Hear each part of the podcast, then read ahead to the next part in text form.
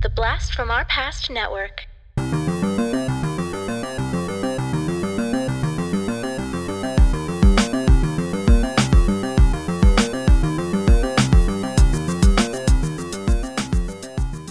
Hello and welcome to the Blast from Our Past podcast. We are the podcast that brings you full on movie breakdowns, TV show reviews, and more, all from the things of our nostalgic past. I'm John, And I'm Adam.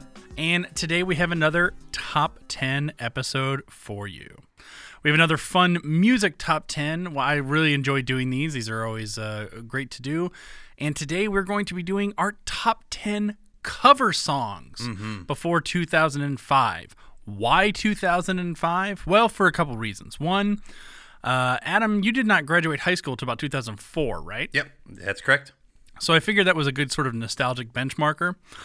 Also, there may have been some songs I wanted to include on this list that wouldn't have been included if I had put it before 2000. And you know what? It's our damn show, so I'm going to do whatever the hell Uh, I want. So I, I- changed the arbitrary number to 2005. And honestly, I'm really glad you did because I got a couple of mine that came uh, after 2000. So, uh, and I actually, I'm quite certain maybe one in particular that you might have made that switch for made my list as well. Okay. I kind of figured, but uh, as a- I I didn't think you were going to, you know, complain too much about that. No, no. So interesting, like cover songs. You know, it it's people think of cover songs. I think in a certain way. A lot of people think sometimes people think negatively about cover songs, but cover songs have been the bread and butter of the music industry for centuries at Yeah. this point, or a century at least.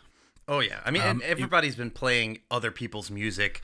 You know, I mean, that's Oh, yeah. that's how music spreads. Exactly. You know, I mean, if you think, and if you think of stuff like country music, most of those people, most of those artists in country music don't write their the songs that they're known for. And if they did, they didn't write them alone. Now, that's not to say that all of them are like that. Some of them do write their own stuff, but the vast majority of them don't. Blues. Blues is constantly people playing other people's music. Um, bluegrass is pretty much the same, you know. Um, and yes, people will write their own stuff, but a lot of times, you know, they're they're just playing all these other great songs. So, kind of for that reason, we specifically left those three genres out, relatively speaking. Yeah, I'll say that. You know, kind of for that reason, because if you're playing someone else's song, it is technically a cover, sort of. But uh, in this case, um, all of the at least all the songs I picked um, the original was if not it was well known it can at least be pinpointed to it was released on another album at another Yeah. point by another artist That's a good way to put it. Because, like, yeah, when you talk about the blues, everybody has a version of like Sweet Home Chicago. Everybody has a version of like Manish Boy. Um, and those songs have been, you know, yeah, you can maybe pinpoint, you know, okay, this one was a Muddy Waters or this one was a Robert Johnson. Um, but even then, you know, it's just like some of those songs go back so old. They're so old and like, they are so tough to fully pinpoint. And I think that's that's a good way to put it is you can absolutely pinpoint what album and and who recorded the original. so i think i'm going to do something that i haven't done in previous uh, top 10s uh, for this one normally if we talk about somebody who's done a cover of another of a different song i don't always play the original mm-hmm. in this case i might actually play the original along with the ah. cover Might be a little yeah extra long episode, but it'd be fun. well my snippets might just be a little bit shorter Oh, okay, cool. So like I might just instead of I usually like maybe try to play like part of a verse and part of a chorus. I might just play the catchy part of each part of the mm-hmm. song, and just so you can kind of hear. And I'll probably try to play the same part so you can really Yeah. hear the uh, the difference. That's a great idea. between the two. So, um, I I did have a relatively hard time with this list. Um, I I knew like my top four or five were pretty instantaneous as to where I that they were going to be in the top four or 5 Mm-hmm. You know, they just kind of danced around a little bit. But there are a lot of really good covers out there. A lot. Yeah. Um, and I actually kind of initially ended up with a, a list of about 20 songs that I was willing to look at to putting into the into the top 10 and I, I think I think I'm okay with my list. Yeah. Yeah. I, I, mine was pretty similar. Like I kind of knew maybe my top four or five pretty easily, but then as that back half that I kind of was was running around a little bit, and I have some. I'm looking at like my um, kind of either honorable mention list or the other stuff, and I'm like, damn, those are amazing songs. Yeah. Um, how did that not make the list? But I, I it's just it's just tough. All right. I didn't really have anything else to add. We're just talking about covers, Yeah. so I- let's go ahead and get into. Well, I was gonna say like I love covers. Like I think you do too. I have my own like covers list on my iTunes or you know, um, where I just I love to to have other people's you know attempts at their music because it's Yeah. it is super fun to compare and contrast how one artist does a song and then another does it completely differently. Yeah. Do you ever do you ever watch any of the like vocal performance shows like X Factor or The Voice or any of the stuff like that? Uh, I watch um, the Masked Singer, uh, so Okay. that, that that one is enjoyable to me. So the only one of those shows I ever really enjoyed watching is The Voice, and I only ever watched the blind audition part, which is th- when they're kind of like picking their teams. After that, I lose interest in the show completely. So I only ever watch like those first few weeks of the show, and that's it. I don't bother with the rest of it. Yeah. Um, and I do like my favorite thing is like listening to someone take a popular song and put a twist on it and do it in a different way. The ones who they just play basically just sing the song as it is. It's like, well, it's good, but you know, it, I don't. It doesn't interest me when someone is able to take something and put their little sort of spin on it. Um, it really does grab me. Now, sometimes you know, someone can take a song and sing it in a similar way to the original and maybe elevate it just a little bit, or you know, it sounds so good you're like, well, you can't really deny that it, that was so good. But in general, I definitely kind of like hearing new takes, Yeah. if possible. Yeah. Fair enough. All right. Number 10. Uh, Adam, why don't you start us off? I will gladly start us off. Um, and so my number 10 um, is you talk about oh, with a good cover, you have to take a song that is, you know, typically well known, not always, but typically well known, and you have to make it your own. And this band absolutely made this song their own in their own style, which is such a unique style. And they have horns, and they're just a funky, kind of strange band named after uh, maybe the, one of the most delicious things on earth. I went with my number 10 is Cake, their version of I Will Survive. At first I was afraid, I was petrified. I kept thinking I could never live my side. But then I spent so many nights just thinking how you'd done me wrong. I grew strong. I learned how to get along, and so you're. At first I was afraid, I was petrified. Kept thinking I could never live without you by my side. But then I spent so many nights thinking how you did me wrong. And I grew strong. And I learned how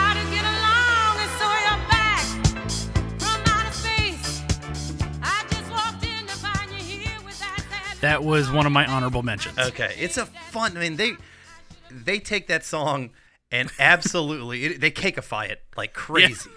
yeah, they do. And that other one is like a disco, just glorious song done by Gloria Gaynor. Um, and you know they released this version in 1996 on their Fashion Nugget album, and it's just so interesting how they turn it to their own. Uh, hit number 28 on the U.S. modern rock charts. Uh, Gloria Gaynor did say that she described this cover as her least favorite version of this song ever. and I think she also mentioned that because they say uh, "fuck" in it. You know, Right. You should have changed those fucking locks, uh, which she does. She doesn't apparently like foul language, but Right. like, yeah, the the cadence that he sings is so unique that Yeah. I really enjoy this one. Because it's it's sort of a cross between like actual singing and like sing songy talking. Mhm. So it's sort of uh, it's it's unique. Yeah. you get you can always hear a cake song coming a mile away. yes, you can. I mean everything from everything from the the the tone of the singer to the tone of the guitar that they typically use. You can definitely hear that, and the the lone trumpet player Yeah, that's right. that plays along. It's like, where did they where did they say? You know what we need? We need a trumpet. Always. Uh, yeah. Well, I mean, they've had he's been in the band, so I wonder if like was he just a friend who's like Hey, I wanted to be in a band. What do you play? Trumpet. Okay. Done. but you for that reason you can always pick out a cake song they're definitely unique all right so my number 10 if this band made your list i'm almost going to guarantee it's a different song off of the same album Okay. Um, but f- for uh, reasons that may or may well i'll just tell you what the reasons are uh, this particular one made it um, because first of all this was one of my favorite bands when i was a kid around middle school um, and this and the solo, the guitar solo in this song was the first guitar solo I learned how to play from start to finish. It's really cool. Not particularly difficult to play, but it was like it was one of the first ones I learned how to play, and so I was like I was excited about it because I could oh I can play the solo, you know. Not that I ever had anyone to play the song with with which to play the solo. Um, and the band is Nirvana, and it is off of their uh, MTV Unplugged album, and it's the song "Lake of Fire." Where the bad folks go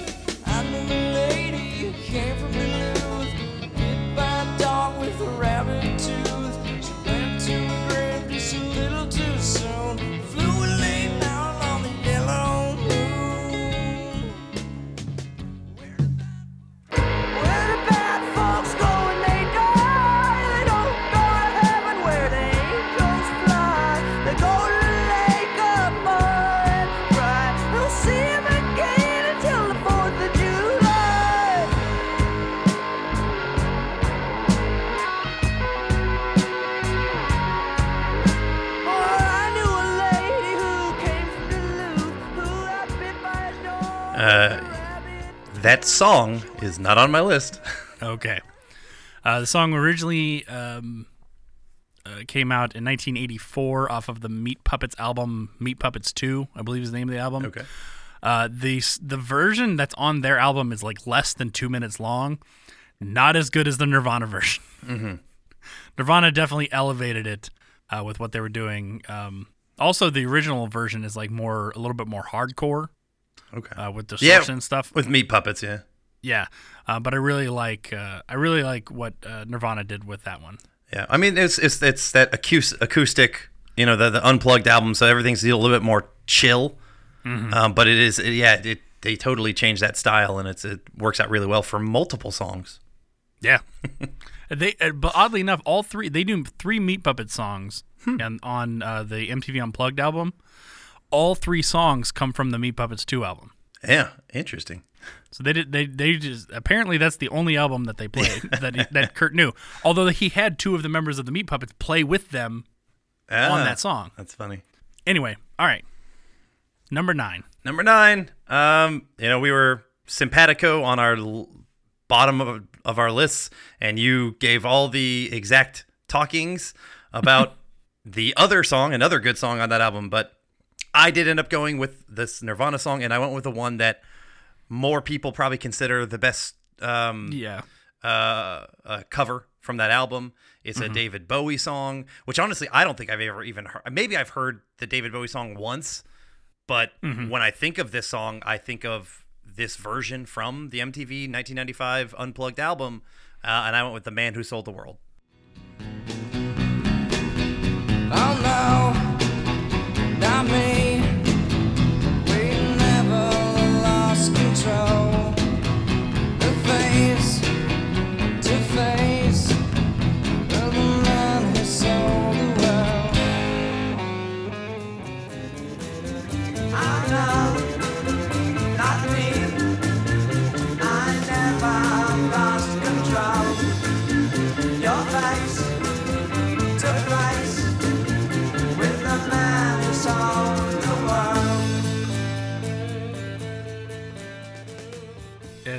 it's a great it's a great song. It's a great version. Yeah. Um, honestly, I probably like it better than the David Bowie version because the other version Yeah. sounds very David Bowie, but Uh, it's something about the Man way that they kind of strip the this one.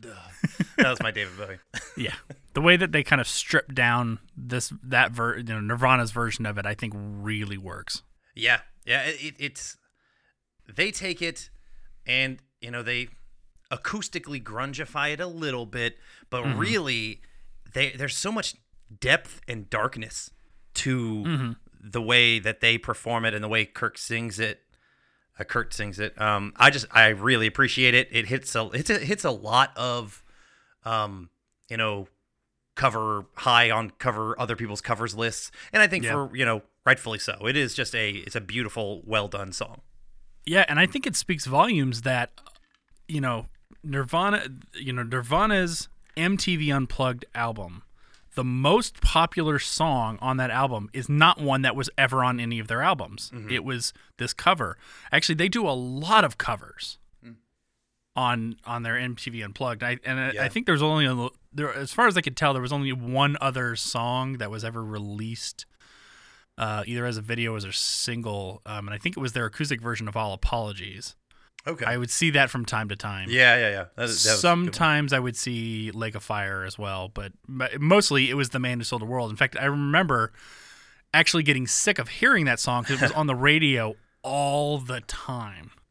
Yeah, it, it- I agree. It was played quite a bit, but it hit number 39 on the Billboard Hot 100. Can't remember if I said that or not, but uh, so yeah, it's, that's that's a that's popular for like an acoustic cover song. That's that's strong. Oh yeah. Uh, all right. Yes, Num- your my nine. number nine. Yeah. my number nine. Um, I f- uh, up until this morning, I had two different songs uh, for this guy that I was not sure which one I was going to go with because I liked them both. Um, he he covered two different bands who were roughly not in the exact same genre, but in similar genres, counter to what he does. And it's possible you might have it higher because I think I, I went with probably the more popular one uh, and you might have it higher. Uh, I my number nine is Johnny Cash's. is higher on my Hurt. list. Um, I, I do want to bring up since you you don't have the other one. I also put two songs um, from his. He has a lot of really good covers. Um, but the Oh, other yeah. one that I really love of his was a Soundgarden song. Was that the other one you were debating? Yeah. Yep, Rusty Cage. that was the other one. Such a- he does such a good job of that Yeah. one. But ultimately, uh, I like Hurt more, and so I, we'll talk about it later. My number eight is I think a lot of people. Well, it's it's not really known as a cover because this version is the version that everybody knows Mm-hmm. with this person, but it originally it originated from a um uh a song from it was kind of like a a, a, a band like a, a I'm trying to think of the word Side project? Um, I don't side. Thank you. That's exactly what I was fucking up. A side project by one of the most awesome Hi, artists. higher on my list. I can already tell you what it is. It's higher on my list. Okay, it's a great song. All right, we'll talk about it later. I already knew where you were going when you started talking about side project. I was like, "Yep, that's a, it's the same song. Yeah. it's higher on my list." Okay. All right, so my number eight. Um, I would probably be hard pressed to say that this version is. I don't think it's better than the original. I think the original is is iconic and is classic for a reason. Um, I just kind of like the way they this band took this song. Um, and kind of made it into their own, where you can hear their voice and you can hear the original voice kind of together in the same way. And I think that's because um, this band was kind of a they're they're not exactly a a blend an exact blend of like rock and hip hop like I would say like maybe nine or not nine Jesus three eleven is yeah. um but uh, I really have always liked this version of Stevie Wonder's song Higher Ground. I went with the Red Hot Chili Peppers version of Higher Ground.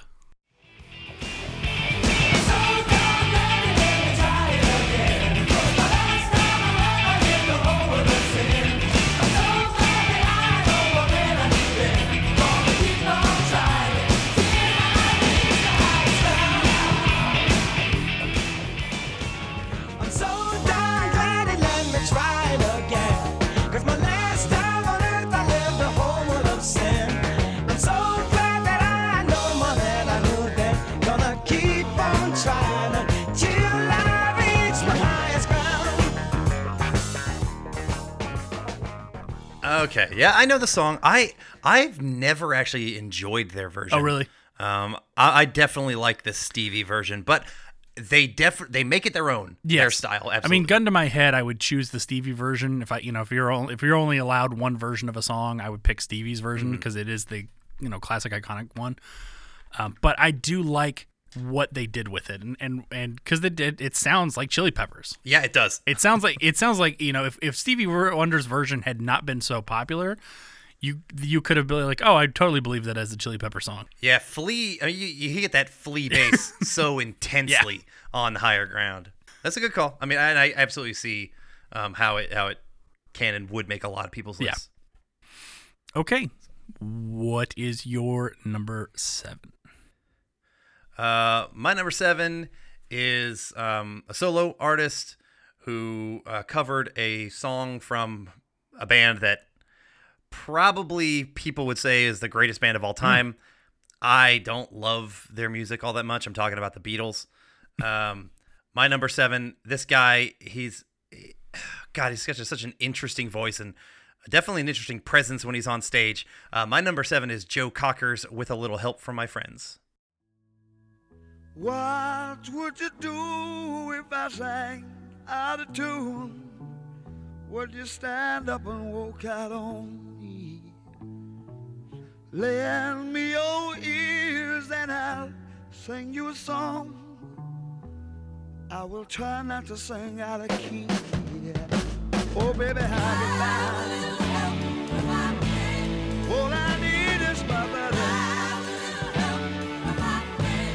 I say I'm gonna get high.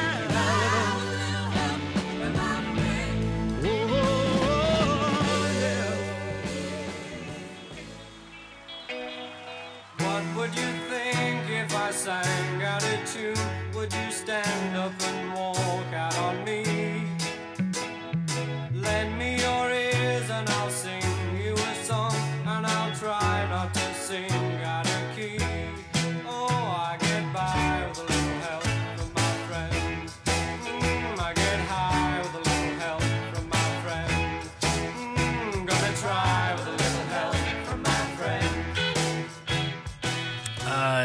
just missed my list. Okay. Uh, he he does. It's it's very interesting actually. So his version came out in 1968. Um, it was a a, de- a, a big change, uh, kind of a rearrangement from the original. He puts it in a slower six eight instead of the four four that the Beatles Right. had. So he completely kind of changes up um, the the the mood of the Yes. song. But but he also like his emotion when he's singing is so awesome. He I mean, definitely a- he gives yeah. the song more soul. Yes, exactly. He adds so much soul to it.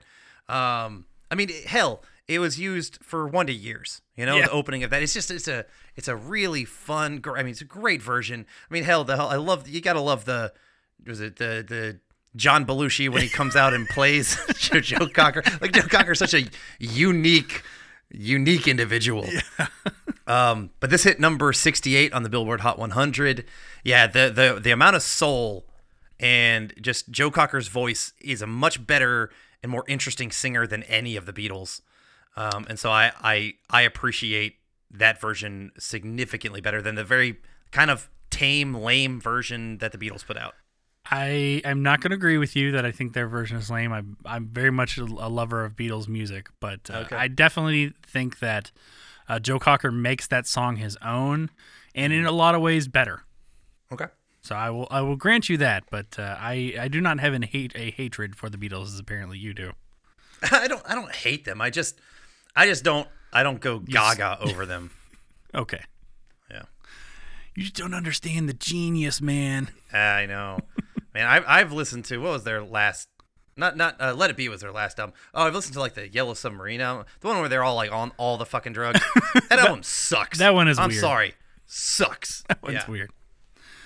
All right, uh, my number seven. I- I wonder if this will be on your list at all. Uh, I remember when this song kind of came out. It was it's actually known for being in a movie, and I didn't see the movie until much, much, much later. Um, but I they took this song in a completely different direction, which is what I appreciated about it. Um, and you have that look in your eyes, like you know where I'm going, and you might be getting ready to say higher, although I'd be a little surprised. So I'll is just it, go. is it a, is it a Coen brother movie? Uh, you know what? I don't know. Okay. I don't think so. But uh, so my number seven is the uh, Michael Andrews featuring Gary Jules version of Mad World by Tears for Fears. All around me are familiar faces, worn out places, worn out faces, bright and early for their daily races, going nowhere, going nowhere. Their tears are filling up their tears are filling up their glasses.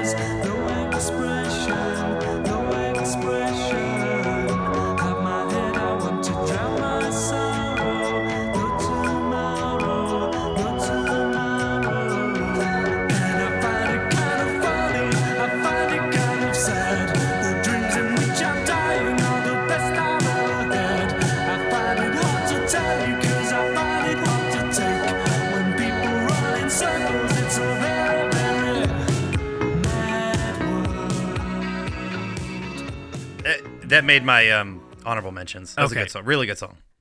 Yep, originally released in 1982. Uh, if you've ever listened to the two back to back, which you will if I end up playing both parts, um, they don't sound anything alike. They they you know uh, Michael Andrews really stripped it down for what he was doing with that, and I think made it a much more poignant, somber song. Yeah, yeah. It it, it talk about some, making something seem so much darker, much more emo because it was very famous. It was in Don, Donnie Darko. Yeah. um, that it came out with, and it is good. Yeah, it's used very well in that film. Um, it got very, I think, pretty damn popular because of its use in there. Mm-hmm. Uh, this is great. It is. It is a. It is haunting. The song they kind of. It is a pretty haunting song. That's a great way of putting it. Yeah. And it's one it's one of those ones where um you know, I was constantly telling people cuz I kind of remember around the time uh it came out a little bit long after it came out is when I started like you know teaching in in you know not as a licensed teacher but uh, like as instructors and stuff like that and constantly like listening to kids like play it in band rooms and stuff or sing it and they're like oh yeah it's it was written for this I'm like no it's a cover Yeah. like what I don't know, like I don't know how many times you like And I like uh, the Tears for Fears version is good. I like that Tears Yes, for Fears version. and it's too. very they're, but they're both they're they're very different. Yeah. yeah. Uh, all right, number six. What's your number six? So my number six. This is why you kind of probably saw in my face because my number six for me is famous for being in a movie. It's a Coen Brothers movie. You're not as big of a fan of this film as I am, and so that's why I was going to be surprised if you picked it. Uh, but this is the song that you first see, or that you're that you're hearing when you first meet the Jesus in Big Lebowski. Uh, I am talking about the Gypsy Kings version of Hotel California.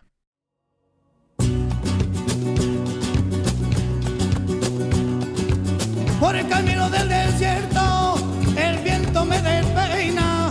Suave aroma de colita, no nada, nada de. Ella de lo lejos, una luz en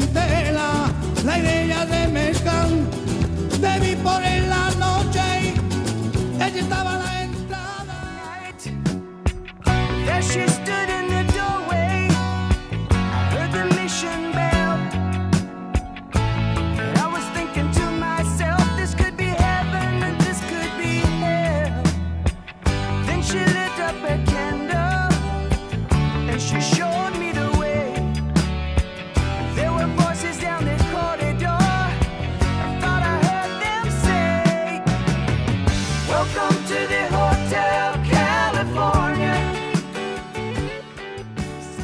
yeah, didn't didn't make my list. Wasn't even in consideration. That doesn't surprise me. I mean, yeah, you're not a, you're not a big Lebowski guy, so this so this song probably didn't hit you like it hit me, and I've watched that movie so many times. Um, but it's a the Gypsy Kings, um, you know, very flamenco style guitar that kind of leads and very you know good rhythmic strumming that's happening you know along with the guitar. Um, like I said, it's just a very fun Latin take on such a huge classic rock song Yeah. that I love the the differences in it. Um, and I just I love in my head tying it to um, John Turturro playing Jesus, licking a uh, bowling ball, being uh, being a creepy pedo, and it's just it's just awesome. The, it, the, that whole sequence is so well done in the Big Lebowski of when you're hearing this song and you're kind of going through the uh, the bowling alley and you're seeing Jesus. It's just it's so much fun. The song I, I i have it on my covers list. I love hearing it. I love that spanish guitar style. Um it's really it's it's it's such a hotel california is a fine song but honestly i will listen to this version. I will probably skip i probably skip hotel california on my uh you know classic rock mix way more than i will ever skip the Gypsy Kings version of Hotel California on my covers list because it's just it's such a such a fun song that I I, I probably like it better than the original. Okay. Uh, I can't, in good faith, agree with you on that one. I would always pick the original of that over. I mean, That's I love me, fine. I love me some flamenco, uh, flamenco style guitar, classical guitar, um, and I love you know their version on Hell Freezes Over has kind of shades of that. That Mm. Okay. it's not, they didn't go full Gypsy Kings Mhm. on it, but uh, yeah, I I would always pick the Eagles version. But I'm a I- I- huge Eagles fan, so Yeah, I mean, fair enough. So, um, have ever have ever told you about my my conflict with the guitarist in my band of, of about between the Eagles and the Rolling Stones? No. So, for the longest time, I we could not get my guitar player to agree to play any Eagles songs. He hates the Eagles. He he must be a Big Lebowski fan. I hate the fucking Eagles, man. And uh, so we finally got him to. He had one song that he would uh, play. You know, he uh, he was suggesting these other this other song you wanted to play, and I was like, no, I'm not really interested in it. And he goes, why? And I go, you know how you feel about the Eagles? And he goes, yeah. And I go, that's how I feel about the Rolling Stones. yeah. So he was like, "Oh, really?" I'm like, "Yeah, I'm, I'm, I'm." You know, there's always the sort of classic like Beatles versus um, Stones agree uh, argument, and I'm always for the Beatles because I find them to be a much more intellectual writing. Mhm. But Fair enough. anyway, all right, let's move on before I get into some big deal. Yeah. Eagles' greatest hits coming up. There we go. All right, number six. Number six. Um, this song when he brought it uh, to our lives in 1999 was so high energy, so hard rocking. Uh, now the classic rock original is really good. Um, but Wait a minute, hold on. Yeah. Did you what? We just talked about the Gypsy Kings. What was that number on yours? Oh, that was my number six. So yeah, and then you talked Okay. about your number six, and so I'm my no, I have five. not. I have not talked about my number six. Oh, you didn't talk. We were still. Oh yeah, we were still talking on Eagles. We were going My on bad. Eagles. Wow. All right. Okay, we were way off. I, I just saw I saw that and I was like, wait a minute, you just went twice. What did what did I Yeah. miss? My bad. Well, you talked. You talked for so long that I, I just it kind of my head was like, okay, he talked his one. You're you're not wrong. I did talk for way too long on that one. Uh, all right. So uh, speaking of the Beatles, my number six is a Beatles cover. Okay.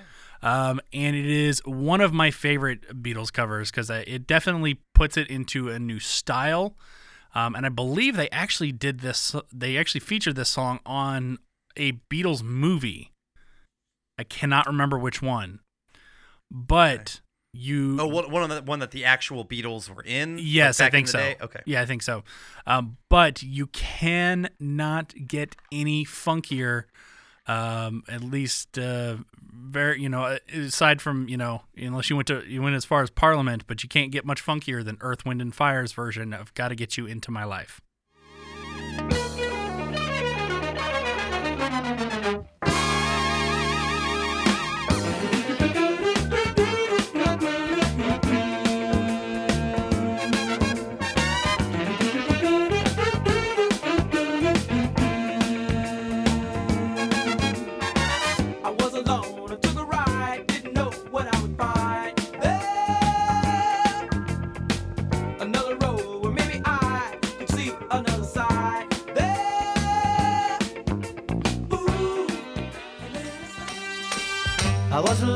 I took a ride, I didn't know what I would find. There, another road where maybe I could see another kind of mind. There, ooh, and I suddenly see you. Ooh, did I tell you I need you every single day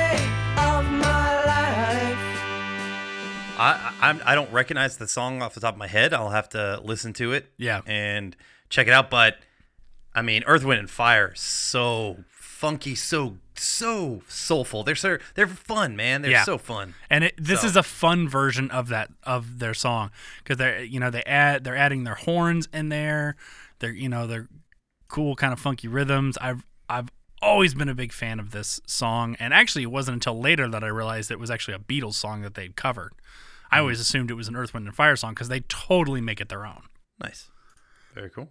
so all right now we're on to number five Now we're on to my number five.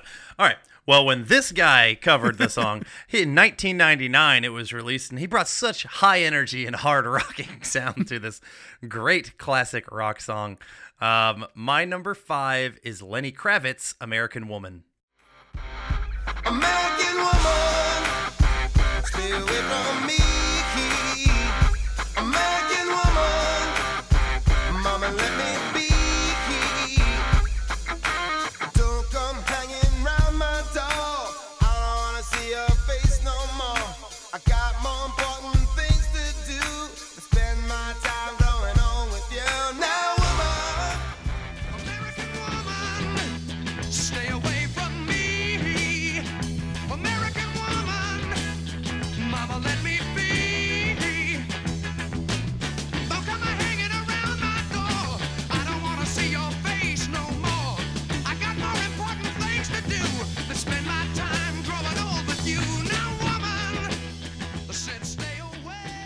Uh didn't just didn't make my list Another one where you know uh, the the Guess Who did Mm-hmm. the original Canadian band, but I mean, it is a great song.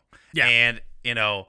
I, I, I- it's, it's for me. It's really kind of hard pressed to say which one is the better version, Mm-hmm. but I do really appreciate the high energy um, that Kravitz did with this one. I mean, he he came on. This song was everywhere. Oh, yeah. I felt like you know in that year it was just huge. It was apparently actually recorded for the Austin Powers "The Spy Who Shagged Me" soundtrack. yep i remember that That's that's what it came out with. Um, but it ended up going to number 49 on the Billboard Hot 100. He won a Grammy for Best Male Rock Performance for this song. Mm-hmm. Like, I mean, it was everywhere, and like just he he really he amped up the energy he for this adds song. he adds an element of swagger to that song Yeah. that I think isn't you know isn't quite in the original, which is understandable. It's a good way to put it. Yeah. So I like it. Yeah. So it's just you know uh, the fun. I I wouldn't say exactly. He doesn't like completely change the style of the song, but he hard rocks it up a little bit. He Kravitz Kravitz. He yeah, there we go. He Kravitz's. Uh, and uh, yeah, it's just it's just a really strong, fun version. Yeah, I totally agree. Cool. Uh, all right, uh, my number five. I will admit, I did not know was a cover until I started researching this list, and as soon as I found out it was a cover, I was like, "Oh, it's going on my list." Um, I'm not surprised that it's a cover, but it's just I've never heard this song anywhere else, and it's uh it's it's kind of a novelty song, but the way that the band covers it to me doesn't feel like a novelty. Uh, and the the original came out way back in 1953 uh, from a Canadian vocal group called the Four Lads, and the song is Instan- Istanbul, not Constantinople by They Might Be Giants. Istanbul was Constantinople, now it's Istanbul, not Constantinople. Been a long time gone. Constantinople, now it's Turkish delight on a moonlit night. Every gal in Constantinople lives in Istanbul, not Constantinople. So if you've a date in Constantinople, she'll be waiting in Istanbul. Even old New York was once New Amsterdam. Why they changed it, I can't say. People just liked it better that way. So take me back to Constantinople. Istanbul was Constantinople, now it's Istanbul, not Constantinople. Been a long time gone, old Constantinople. Still it's Turkish delight on a moonlit night. Every gal in Constantinople lives in Istanbul, not Constantinople. So if you've a date in Constantinople, she'll be waiting in Istanbul. Even old New York was once New Amsterdam. Why they changed it, I can't say. People just liked it better that way. Take me back to Constantinople. No, you can't go.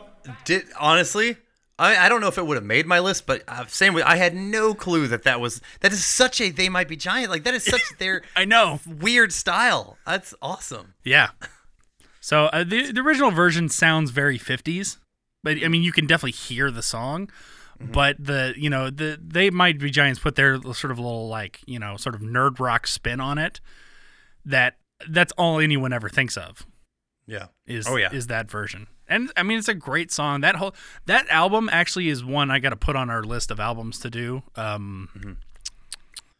what is the name of that what is that album? It's not Birdhouse, is it? I do not know. I, I can probably name multiple singles from it, but I Yeah. can't. I can't think of the album. I remember listening to the whole album when I was a teenager. Actually, it was one of, I remember, that album was one of the ones I used to listen to when I was mowing lawns. Okay. So, Nice. but uh, yeah, it's it's it's a fun song. Who doesn't love that song when it comes on? Who doesn't like singing along with Yeah. it? Yep. Which I mean, it's similar enough style. We got to make sure we have the presidents of the United States of America on our album list as well. Oh yeah, yeah. That's a fun uh, one too. God, if that's not on there, I'm not, I'm, I don't know what I'm doing with my life because that's an, that's an album I go back to pretty frequently. Yeah, yeah. Anyway, but they- they- they're both kind of like just silly, fun bands. But that's cool. I yeah, I'm still kind of shocked at that. There's I'm gonna have to listen to the old '50s version. Um, but yeah, uh, they might be giants. Great, fun band, and sil- the silliness in that song is just great. So But Cool. what what makes it though is that they sing it so seriously. Yeah, They don't sing it like they're being silly. They sing it like True. they're seriously singing a song, and it's just that the context of it makes it sort of pseudo silly. yeah, yeah. Very true. Uh, all right, we are ch- we're chugging along pretty good. So let's go. Uh, let's go ahead and move up to our number four. All right, number four. Um, I think probably a lot of people might consider this maybe quote unquote the best cover of all time. Um, it's a, I mean, I guess it's now kind of considered a classic rock, but the you know kind of more original version is more of like a folk rocky kind of guy. Um, I don't know if this one made your list. I wouldn't. I'd be surprised. I wouldn't be surprised either way. Um, but this is like a, a lot of a lot of people consider this one because this is really this guy made it his own, and his style was so his own. Um, and I, one of the he took one of the greatest you know songwriters of all time, and then made this song. Said screw you, my version's ten times better, and it kind of is. uh, I went with Jimi Hendrix all along the Watchtower for my number four. All along the watchtower, princess kept the view. While all the women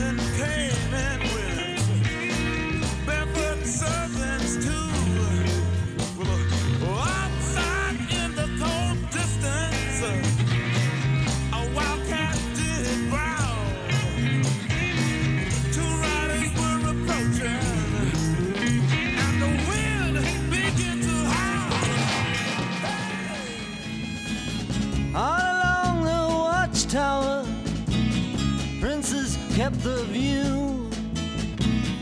While all the women came and went, barefoot servants too. Outside in the distance, a wild cat did growl. Two riders were approaching, the wind began to howl. Uh, didn't didn't make my list. Okay. I mean, but it's a damn, it's a good song. It is a good you know? song. Yeah. Um, you know, Hendrix released his version, I think, a year after Dylan did his. Mm-hmm. Uh, it hit number 20 on the Billboard Hot 100. It's got a, I mean, great guitar solo. Obviously, it's Jimi Hendrix. Mm-hmm. So, like, there's just great guitar stuff throughout the entire thing. Um, even Dylan said, you know, I liked Jimi Hendrix's uh, recording of this, and ever since he's died, I've been playing it his way a little bit, you know, more than my way. So like even even Dylan recognizes that Hendrix did it better. so Yeah. uh, and and and he did. Like man, that song is. Um, I mean, it's a classic rock staple on anybody's uh, playlist, Mm-hmm. and it's very Jimi Hendrix. And and you know, he took it, he made it his own, and uh, he killed it. Yeah. Uh, the only reason it didn't make my list was All Along the Watchtower has never been my favorite sort of Hendrix song. Okay. Like if I were to rank my top 10, it might be like way towards the bottom. Um, there's Okay. a lot of other songs of Hendrix's that I really, really love, but I, you cannot deny it is a classic song. Yeah. Cool. Cool. Uh, all right. My number four was one that you talked about earlier, but we didn't say it because I was positive that this is the same song. uh and that was a cover of the 1985 song by The Family. Yes.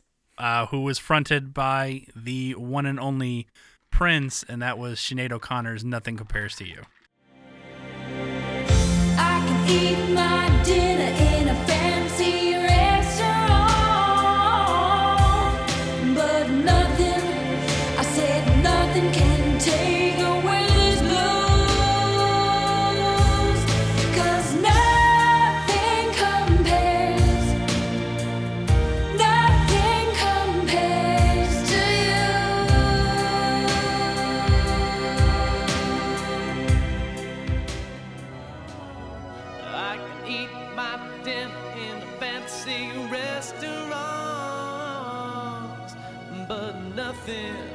Said nothing can take away these blues.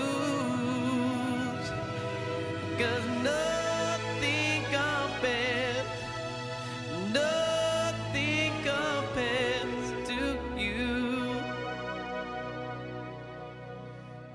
Nothing, nothing. Speaking, uh, you know, talking when we talked about, um, you know, the Mad World, talk about haunting.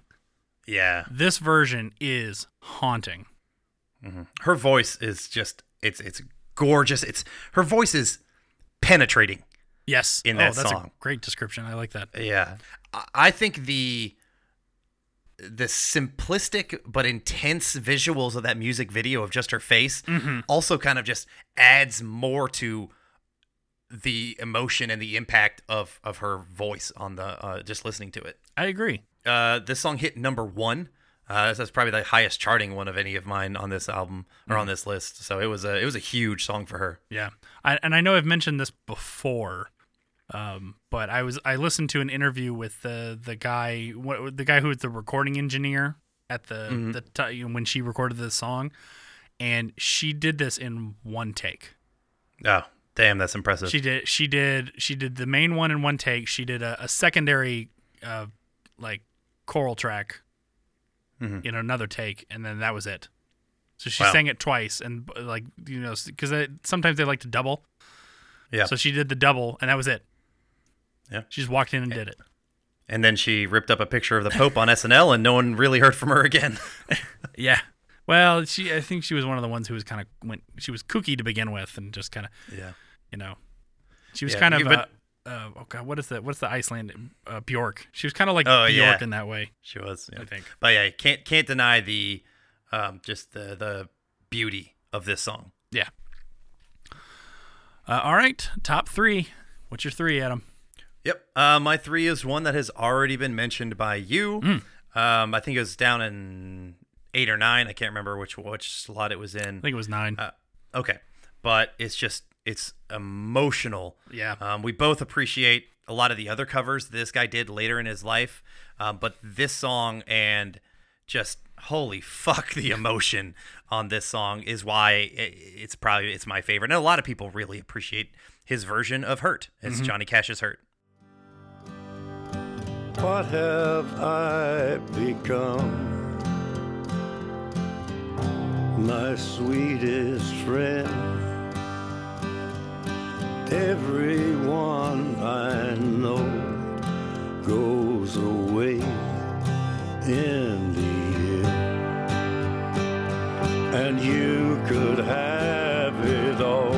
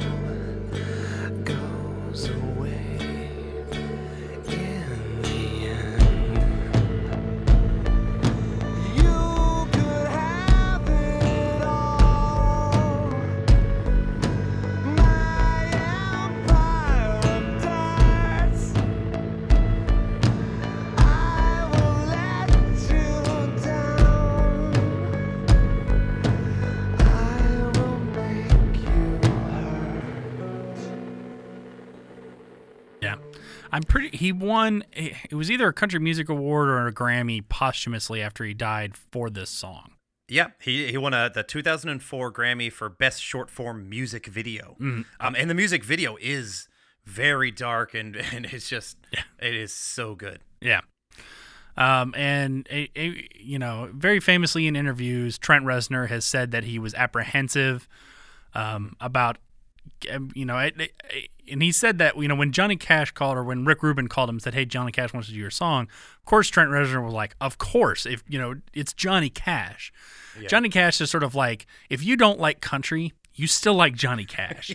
That's so true. because it, it, it even if you don't particularly like his song, it's his attitude. It's this sort of fu attitude to any you know because he and he's kind of in he's he's considered one of the outlaw country guys and they were called outlaws for a reason because they were not part of the sort of mainstay Nashville group.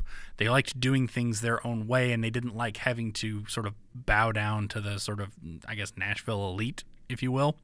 Mm-hmm. And Johnny Cash has, has always had that sort of you know there's that very famous first of all he wears all black that you know that was inherently cool there's that Yeah. very famous picture of him flipping off the camera Yeah, and I yeah. think I think even like people in you know in like punk circles and all that stuff appreciate that attitude. So even if they you know didn't even if they didn't listen to the music, they liked the man. Um, But go, getting back to Trent Reznor, he was I think he was apprehensive because it, that song is very personal to him. It's about his his heroin addiction, and I think he said that he when he listened to it the first time he thought, oh, okay, what's a good version? But when he saw the video with it, it all like clicked with him, Yeah. and it all. Then he saw, you know, where Johnny was going with it. Yeah. So yeah, they those do work really well together. Um, we already mentioned Rusty Cage. I also want to throw out he does a version of um, Depeche Mode's "Personal Jesus" that I like a lot as well. Oh yeah, Um, so Jo- Johnny Cash has some great, great covers. yeah. So, Or, or my number three. yeah, you're number three. Okay, my number three. Um, I don't. I'll be kind of surprised if this is, is on your list at this point. Um, this is a song that um was never, as to my knowledge, was never really released on an album. Um, it was like on a, it was on a single B side, and it was it was not actually released on the album that the A side was on. But I used to hear it on the radio all the time and I loved their version and they kind of stick to a similar vibe of the original but I just I just like the way they do it better. And it's kind of hard to cover a Led Zeppelin song and do it almost better and I'm talking about Stone Temple Pilots version of Dancing Days. Dancing days are here again as the summer evenings grow. I got my flower, I got my power, I got a woman who knows. You know it's alright, I said it's alright, I guess it's all in my heart.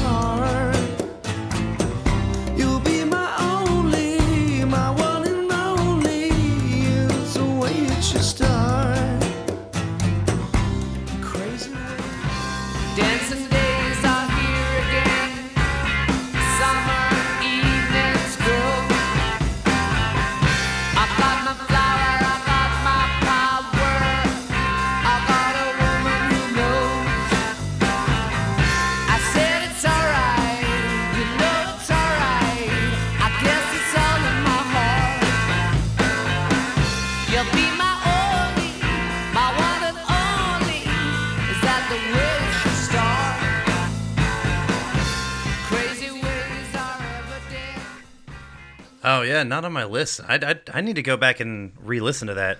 It's great because it's like pseudo acoustic. Um, Okay. It's you know they use they have acoustic guitar and they and the the drummer is kind of just using like it sounds like congas or something like that, uh, and then there's sort of they also have uh, electric guitar in there, so you can you can hear the the original, but why did I just blank on the lead singer's name?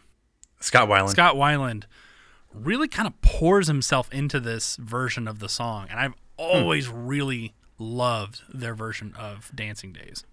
Yeah, STP is a band I don't think honestly gets enough respect Mm-hmm. um, from that era. They get heavily overshadowed by Nirvana uh, and Pearl Jam and Soundgarden, Mm-hmm. um, but they changed their sound quite a bit more than I mean. Well, other other bands did too, uh, but um, there's so many good songs from from Stone Temple Pilots. I remember we went and I went and saw them together. Yeah. Um, in Prim maybe. Yep. Uh, and and they're just that kind of band that they started playing their songs and I was like, oh man, fuck, I love this song. The next song, holy crap, I love this song. Like, and they, their whole set was like, I recognized every single one of them. Yeah. they were just some songs that you just you realize they they had way more good stuff than people realize. Um, Scott Weiland was, is intensely missed Mhm. in the music industry, in my opinion. And um, if, if people don't, you know, if they love like the grunge style, or if they say, "Oh yeah, I love me some Nirvana, I love me some whatever," and you don't listen to Stone Temple Pilots, get off your keister and go check them out. Yeah. Uh, all right. Uh, number two. Number two. Um, all I'm gonna say is my number two is probably the reason you pushed the year back to 2005, and so you can decide if you want to talk about it now, if it's your number two, or if, we, if it's your number one. If it is the same song, it is also my number two. Okay, well for me, that is the Hootie and the Blowfish "Use Me" song. That's exactly it. Yeah,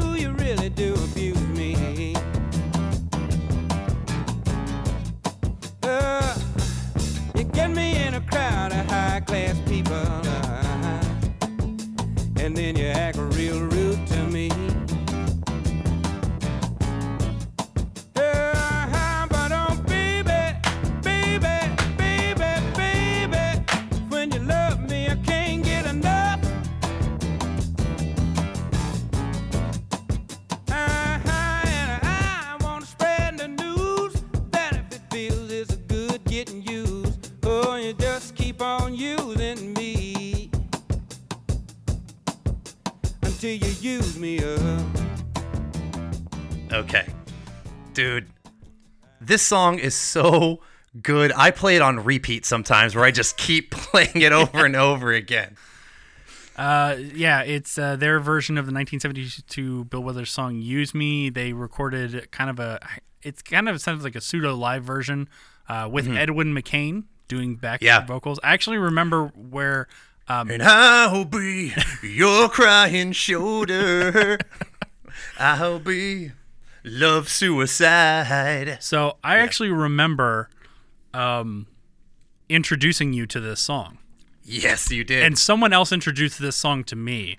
Uh, someone who I, um, back in my online gaming days, someone uh, introduced uh, Christy and I to this song. And then I had it and I played it for you. And I remember specifically playing it for you because one, I knew you were a Hootie and the Blowfish fan. Uh, But two, I knew you were going to dig it. Yeah. And I think, weren't we painting my son's room at the time? Oh, probably. I think we, I think you were over. We were painting my son's room. My, I spilled a whole born- big old fucking thing of yellow paint in the middle of that room. which was still there when we moved because we didn't clean it up. I put a rug over it. Yeah. so when we moved, I don't know what they did to to, to deal Mm. with that. So that was on them, not me. uh, but if you got if if you've never heard this, and chances are you probably haven't, You've got to go listen to the whole thing. The, to me, what makes this song is the vocal harmonies between Darius Rucker and Edward McCain. Um, especially when they get to the part where they're s- kind of screaming out some of the lyrics, their Yeah. their their their harmonies are close enough to cause a little bit of dissonance between them, and that really gives it personality. Yeah. For me, what really makes this song is that fucking sax. Yeah. oh my god. Like the the funk on this song is cranked up to 11. Yeah. And the sax adds so much to that. Uh, It's just I mean, man, the intense I I cannot not like bob my head when I'm listening to this song. I, and not just bob, like, I'm just like mo- I feel like it takes over my whole body. I'm like, oh, I'm just I'm moving along with it. Yeah. Ed, Edwin McCain and both Ed and McCain, you're right. When they're like kind of screaming at each other, like it is intense and, and you just feel it. Yeah. And you feel the sax down your fucking spine and all the funk is going on, man. And, you know, people I think may not realize how how much soul Edwin McCain and Darius Rucker have. But this song, man, oh, it's so good. It is so good.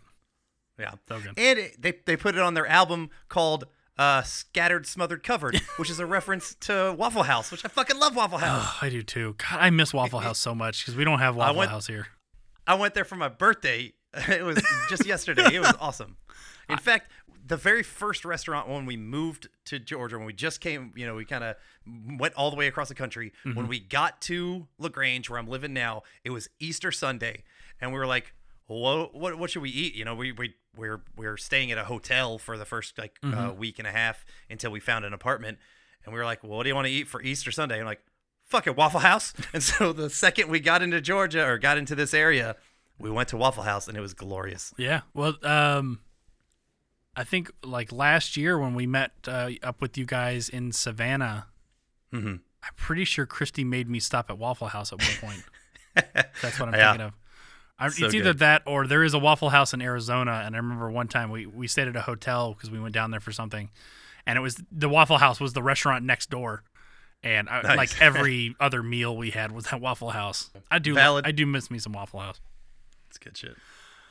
All right. Uh, how about some honorable mentions? I am not exactly sure what your number one is. I don't think it's been mentioned already, and I don't think you're going to name my number one. And I will be. I'll probably be surprised if it's if it even made your Yeah. like list at And I'm all. gonna, be, I'm gonna be surprised if you name mine. I don't think. I'll, I'll be surprised if yeah. So I, I feel I feel okay us doing doing these honorable mentions first. Okay. Um, I'll throw out a couple um, uh, ones that I had kind of in my like 11, 12, and 13 spot. Um, I mean, Whitney Houston's I Will Always Love You. It's Yeah, iconic. that- yep, I had that too. um, the Fugees Killing Me Softly. I had that one too. Yeah, It was actually I, really that was. I didn't really realize that was a uh, a cover. Yeah. Until I kind of was doing some research and then I saw. I was like, oh man, that's that's a wonderful song. Yeah. Um, and the other one, which is, uh, which actually, when you were talking about, I think when you were talking about Lenny Kravitz, I thought you might have been going in this direction. Um, but it, it was not. But uh, Eric Clapton's version of uh, the song Cocaine Oh is yeah. a great Yeah. classic rock song. It is. Um, and then the other two that I want to add in, uh, this very large Hawaiian guy named Iz Oh, yeah. Israel. I can't remember. He does a a beautiful version of Over the Rainbow with just like his ukulele and just Mhm. him. Um, eh, Ted kind of even did a version on Scrubs. Yep.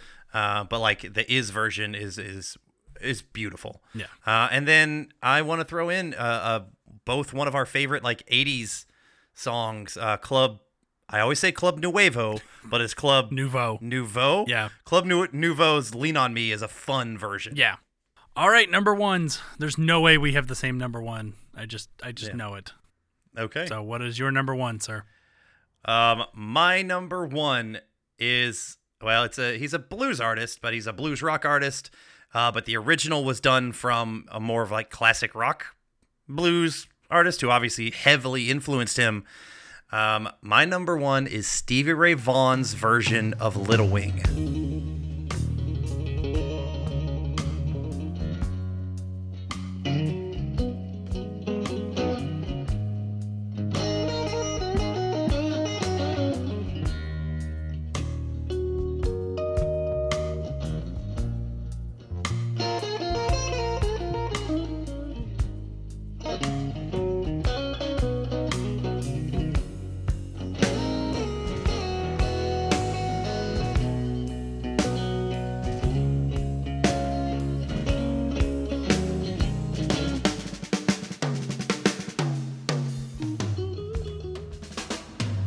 When I'm sad, she comes to me with a thousand smiles.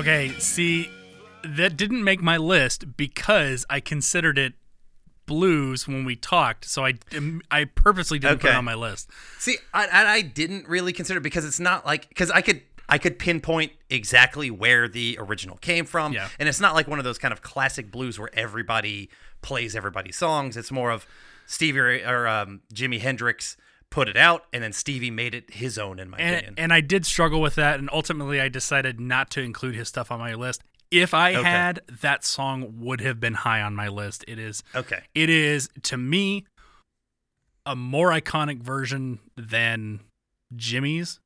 Yes. Um, and and and Stevie doesn't even sing on it. No, I mean the original. So yeah, the original has lyrics like mostly all throughout the entire song. Mhm. It's two minutes twenty five seconds.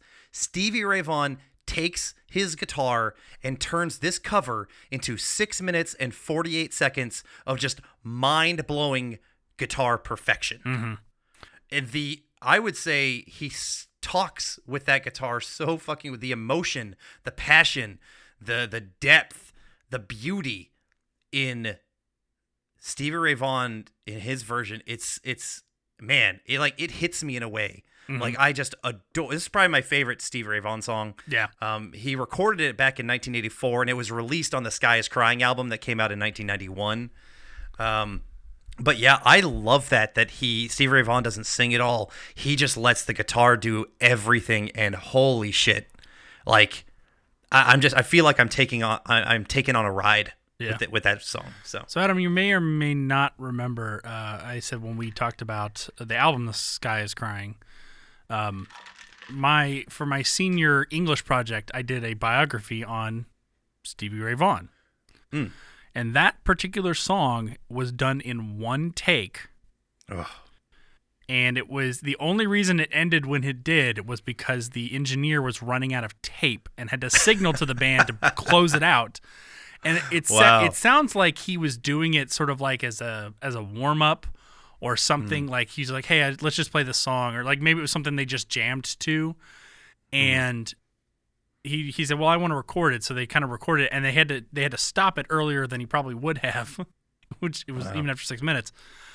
And it's it's amazing to me how much emotion he puts Yeah. forth through the guitar for a six minute song that I could totally listen to the entire way through all day long. Yeah. It it is definitely one of those songs where I listen to it and I want to have like good noise canceling headphones on or something and I just I just want to lay down or something and close my eyes and be absorbed by it because Mhm. it's um it's got it's got exactly all the emotion. Yeah. All right. Uh, my number one, uh, my prediction is is is you're probably not a fan of this one. I don't know if you've. I've never heard you talk about this band, so I don't know if uh, if you've ever been a big fan. I am a huge fan of this band, um, which is probably why this song ended up making my number one because I. You know, if I if I had to pick one song of theirs to do, it's this one. And it wasn't until like I don't know, probably about half a decade or a decade ago that I found out it was actually a cover. In fact, I found out that the entire album that they released with this song on it was an album of covers that hmm. they just released. It's a it's kind of an unlikely song. Like when you hear the original, you're like, oh really? That's what they decided to do. But I go back to this song all the time, and I love it. And it's, the band is Rage Against the Machine, and the song Renegades of Funk.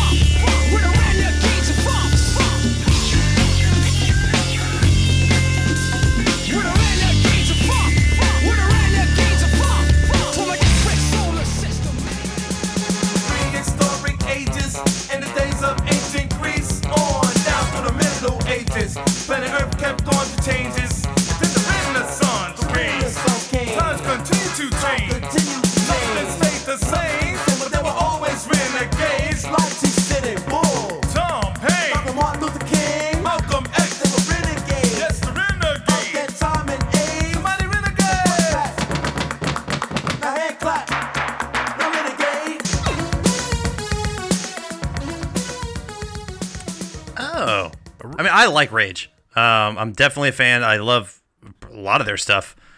I didn't know that that was a cover. Originally done by Afrika Bambaataa and Soulsonic Force back in 1983.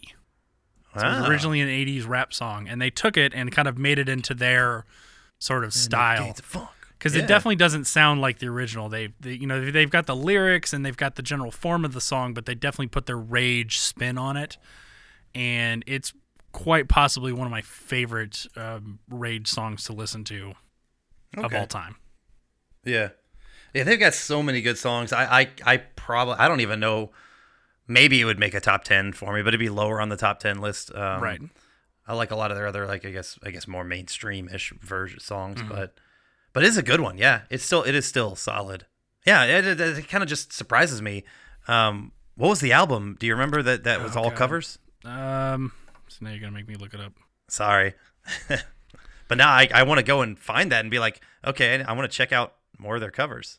Uh, it was called Renegades.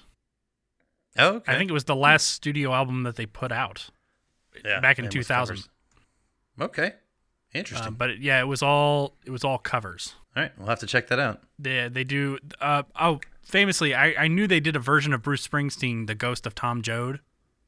Oh yeah, That's, That's that came from this one. Um, Okay. looks like they do. They did kick out of the kick out the jams, which the presidents of the Okay. United States also did a cover of. And I love the president's version. Yeah. I, I'm curious curious to hear how I would like uh, the Rage Against the Machine version. So yeah, they do a lot of uh, a lot of good stuff. on that Okay, album. But cool. That Renegades of Funk was just one of my favorite ones. Yeah. All right. Valid. Uh, all right. And that brings us to the end of our top 10 cover songs before 2005. Please join us next time as we're joined by patron Stephen Wilhelm for an episode he picked where we break down the 2003 movie Old School, talk about the 2000s TV series The Office, and recast The Office using actors of today. If you have any questions or comments, you can reach us at blastfromourpast at gmail.com. And if you want to suggest a movie or TV show from your childhood or to be a guest on the podcast, go over to patreon.com backslash blastpastcast and pick a tier that works for you. To find us on social media, search for at blastpastcast. So until next time, I'm John. And I'm Adam. And thanks for joining us. See you next time.